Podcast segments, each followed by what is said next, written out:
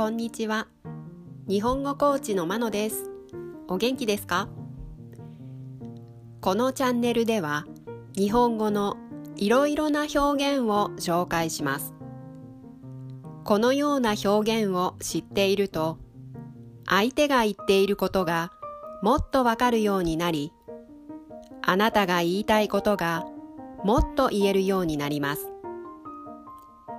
今週は体の一部を使った表現。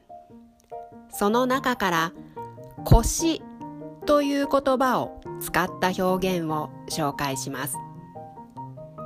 今日はこの言葉です。腰が低い。腰が低い。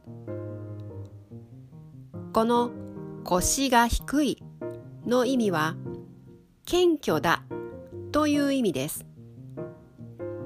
誰かに対して謙虚で丁寧な態度で接するときは自然と腰の位置が低くなります。逆に言うと態度が大きくて威張っている人は腰の位置が高くなっています。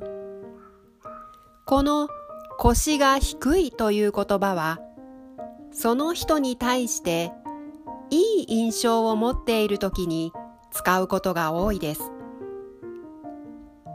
例文です。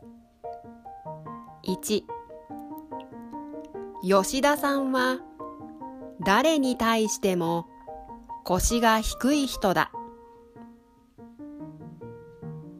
2社長は会社のトップであるにもかかわらずいつでも腰が低い。